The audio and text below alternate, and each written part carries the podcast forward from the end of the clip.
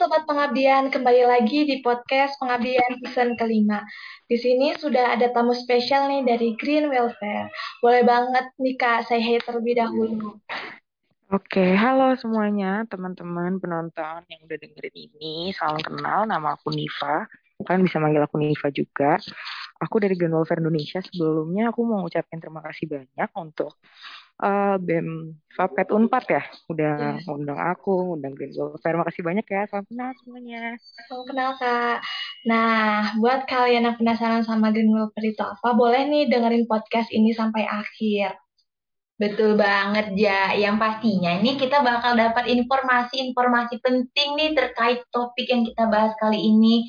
Judul yang akan kita bahas yakni tentang jaga bumi untuk generasi yang akan datang.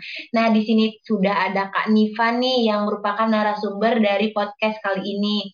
Langsung saja yuk kita ngobrol-ngobrol bareng. Halo Kak Niva. Halo. Gimana nih Kak kabarnya hari ini? Aku baik, baik banget. Lagi sibuk aja sih sama kegiatan kuliah karena kan baru masuk ya jadi kayak hmm. lagi banyak banget agenda. Tapi overall aku baik-baik aja. Gimana kalau kak JJ sama kak Femi nih? Kalau aku alhamdulillah aku juga baik. Femi juga alhamdulillah baik kak. Alhamdulillah. Senang deh dengernya Oke, uh, semoga kakak selalu baik dan sehat selalu ya kak. Sebelumnya aku juga terima kasih banyak nih kak sudah menyempatkan hadir di acara podcast kali ini. Oh ya, sebelum uh, ke topik yang kita bahas, mungkin kurang abdul ya kak, belum kenalan terlebih dahulu. Yep, Boleh nih kak, kenalin kakak memperkenalkan diri terlebih dahulu. Oke, aku boleh langsung introduce myself. Nama aku Nifa Rahma. Aku dari Green Welfare Indonesia dan di Green Welfare itu jabatan aku sebagai Director of Education and Advocacy, yang artinya aku itu ngelola di bagian edukasi yang berhubungan dengan iklim gitu. Jadi event-event juga, biasanya kalau kalian lihat ada climate strike, nah itu tuh divisi yang aku pegang juga. Aku juga biasanya itu mem, apa ya istilahnya aku tuh ngurusin yang anak-anak panti asuhan, aku ngajarin mereka dengan edukasi-edukasi iklim dan sebagainya gitu. Oh gitu. Kak, kalau boleh tahu green welfare itu apa ya kak?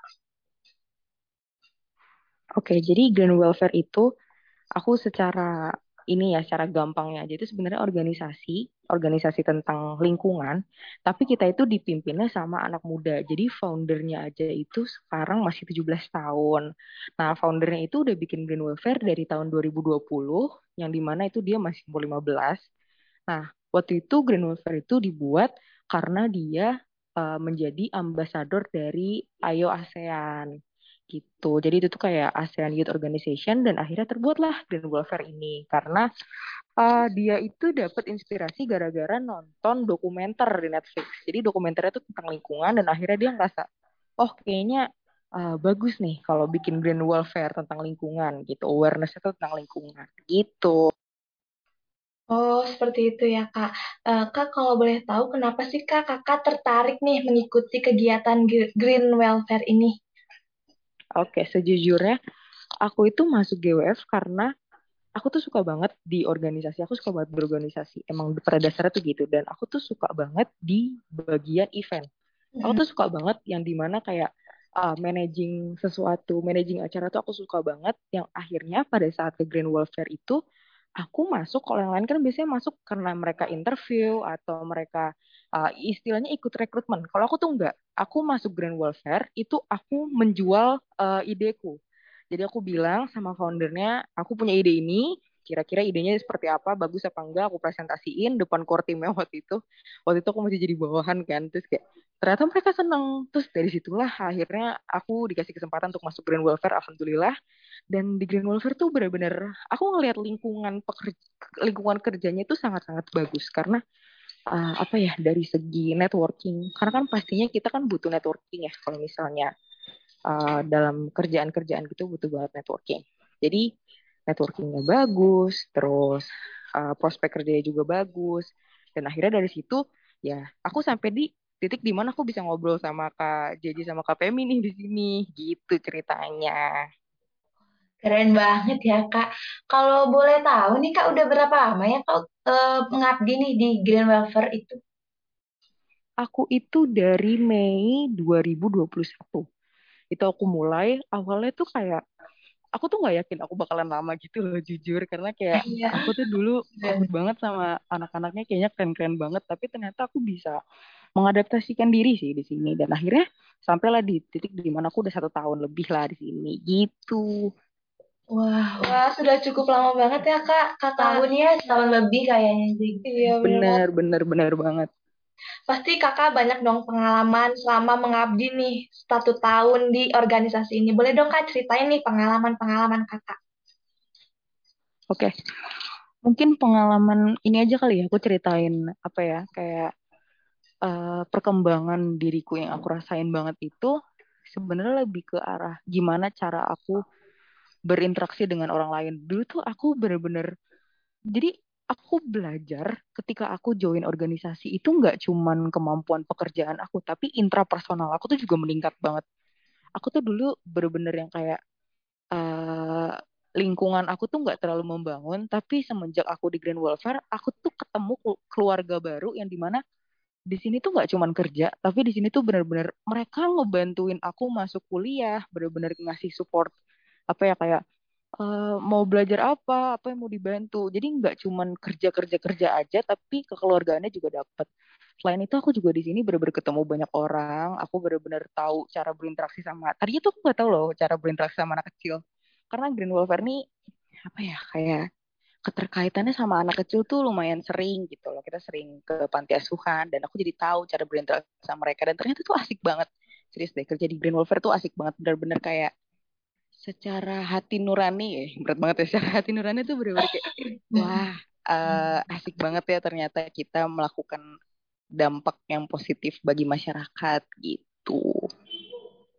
Wah bener banget nih kak. Aku juga waktu pertama kali kayak terjun ke ke kepanitiaan kayak gitu juga kayak ngerasa uh, gak pede gitu. Kayak aku bisa nggak ya ngadepin ini semua gitu gitu. Tapi lama kelamaan aku juga di kepanitiaan itu kayak belajar gitu, kayak bertemu dengan Benar. keluarga baru, pengalaman Benar-benar baru, banget.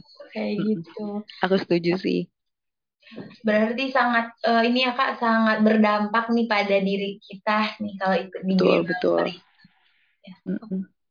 Oh ya kak, aku mau nanya lagi kan tadi kan udah nih kakak cerita-cerita pengalaman pengalaman kakak sama di Green Welfare. Boleh nih kak ceritain pasti kan ada hambatannya ya kak kalau setiap kegiatan. Mm -mm. Boleh nih Kak cerita, ceritain hambatan apa aja sih Kak selama uh, Kakak mengikuti kegiatan Green Welfare sama cara menyelesaikannya gimana sama tips and triknya boleh deh Kakak kasih tahu ke kita. Iya. Oke. Okay. Hambatannya itu dulu, dulu tuh aku orangnya bener-bener yang kayak into organization banget. Aku tuh waktu pas pandemi, apalagi kan di rumah kan kayak gak ada kerjaan aku join 10 organisasi dan itu tuh kecil-kecil aja maksudnya organisasi kecil-kecil.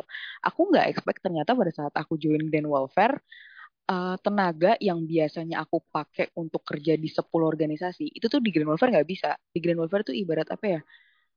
Ya dibilang sibuk banget sih ya enggak. Cuman kadang emang aku suka nyibukin diri aja gitu loh biar kelihatan oh sibuk nih orang gitu kan. Nah tapi ya uh, paling hambatannya time management sih. Tapi justru karena hambatan itulah aku belajar jadi lebih baik. Aku belajar jadi oh cara ngaturnya tuh seperti ini. Aku harus uh, ngambil mana sih kegiatan yang perlu diprioritaskan, mana yang bisa diundur dulu, bisa di ya udah nanti dulu deh bisa gitu. Sebenarnya itu sih yang lebih ke concernnya tuh itu time managementnya. Wah, uh, aku penasaran juga nih kakak, kan aku juga ikut kepanitiaan dan organisasi dan lain sebagainya nih kak tapi aku tuh masih belajar uh, memanajemen waktu. Kalau kakak gimana sih kak cara memanajemen waktu kakak biar bisa okay. melakukan semuanya gitu?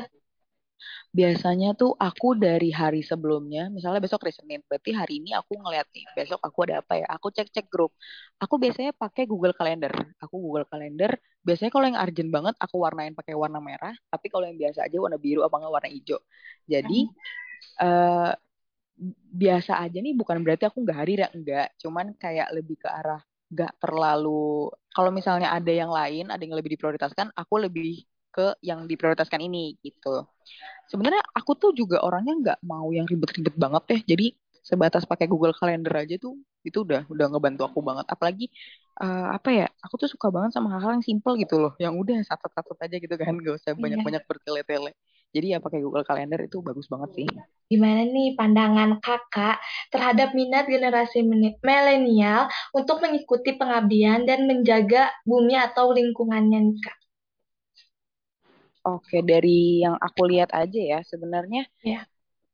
di apalagi di selama di pandemi ini orang-orang tuh jadi semakin apa ya semangat untuk cari tahu cari tahu. Kemarin itu founder aku masuk ke nominasi uh, salah satu dari 30 UN Women Asia dan ternyata salah satunya tuh ada yang masih umur 13 tahun. Itu aktivis dari India gitu. Dan di situ aku ngelihat kalau apa ya orang eh, orang-orang tuh seantusias itu gitu loh untuk tahu hal-hal kayak gini yang tadinya kan selama, sebelum pandemi kan nggak ada ya hal-hal kayak gini. Ada sih, cuman kita lebih fokus di sekolah-sekolah sekolah-sekolah aja kan.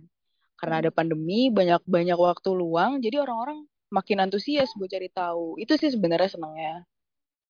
Oh, kalau boleh tahu nih Kak, kan uh, di Green Welfare itu tuh banyak kegiatan ya Kak. Kalau mm -mm.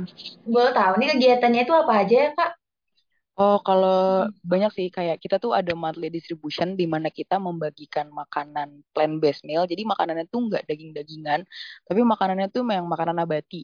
Itu biasanya kita bagiin ke panti asuhan, apa enggak bagiin ke orang-orang yang ada di pinggir-pinggir biasanya yang kita temuin gitu kan.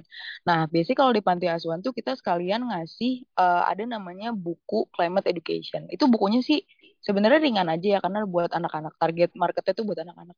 Jadi sembari kita ngasih makanan, tim dari Green Wolver ini bakalan ngajarin ke mereka gitu loh kecil-kecilan. Ntar kita bawa iPad biar mereka juga bisa kenal sama apa ya teknologi gitu istilahnya. Terus kita juga ada hidroponik itu ada di ada di Bogor atau di Depok ya. Hmm. Dan itu tuh uh, hidroponiknya ditaruh di rumah panti asuhan gitu biar nanti si panti asuhan ini bisa ambil makanan dari situ dari hasil hidroponiknya ini. Sekaligus itu kan ngajarin kalau ngajarin tentang sustainable part pertanian gitu loh. Jadi kita nggak pakai pertanian yang konvensional. Terus kita juga ada yang paling di highlight itu ada climate education, mentorship and course. Itu tuh kayak satu bulan sekali. Di mana satu course itu tuh ngebahas tentang uh, topiknya tuh beda-beda setiap setiap batch. Ya, batch pertama itu kalau nggak salah uh, lingkungan ekonomi. Terus batch kedua itu tentang polisinya lingkungan gitu-gitu. Jadi setiap batch itu beda-beda. Itu project-projectnya sih. Kita kadang juga ikut ini kalau misalnya kasarnya demo-demo yang depan DPR tuh kita suka ikut kadang. Oh iya. iya. Iya, suka turun ke jalan buat menyuarakan aksi iklim gitu. Mungkin Kak di Green Lover ini kalau boleh tahu tuh eh, kebanyakan mahasiswa atau yang gimana Kak? Iya, kebanyakan mahasiswa. Ke dulu tuh rame banget anak-anak SMA kan, tapi karena sekarang kita udah pada mulai kuliah, jadi ramenya tuh SMA sampai S2. S2 tuh masih ada di divisi aku tuh ada S2 banyak. Oh gitu ya kak. Kalau boleh tahu, kalau misalnya nih kak ada yang pengen-pengen banget nih join di Green Welfare tuh caranya gimana ya kak? Oh iya nih kak, kita boleh dong kasih lagi lagi open recruitment, tapi cuma sampai hari ini open recruitment. Jadi kalian kalau misalnya mau ikut ke organisasi ini kita langsung cek ke IG-nya Green Welfare aja itu ada sampai hari ini doang tapi deadline-nya jadi harus cepet-cepet Oke, siap ya. Nah, berhubung kita udah ada berada di penghujung acara, mm -mm. kali ini boleh dong Kak menyampaikan closing statement berupa harapan, motivasi, atau quotes. Boleh nih Kak?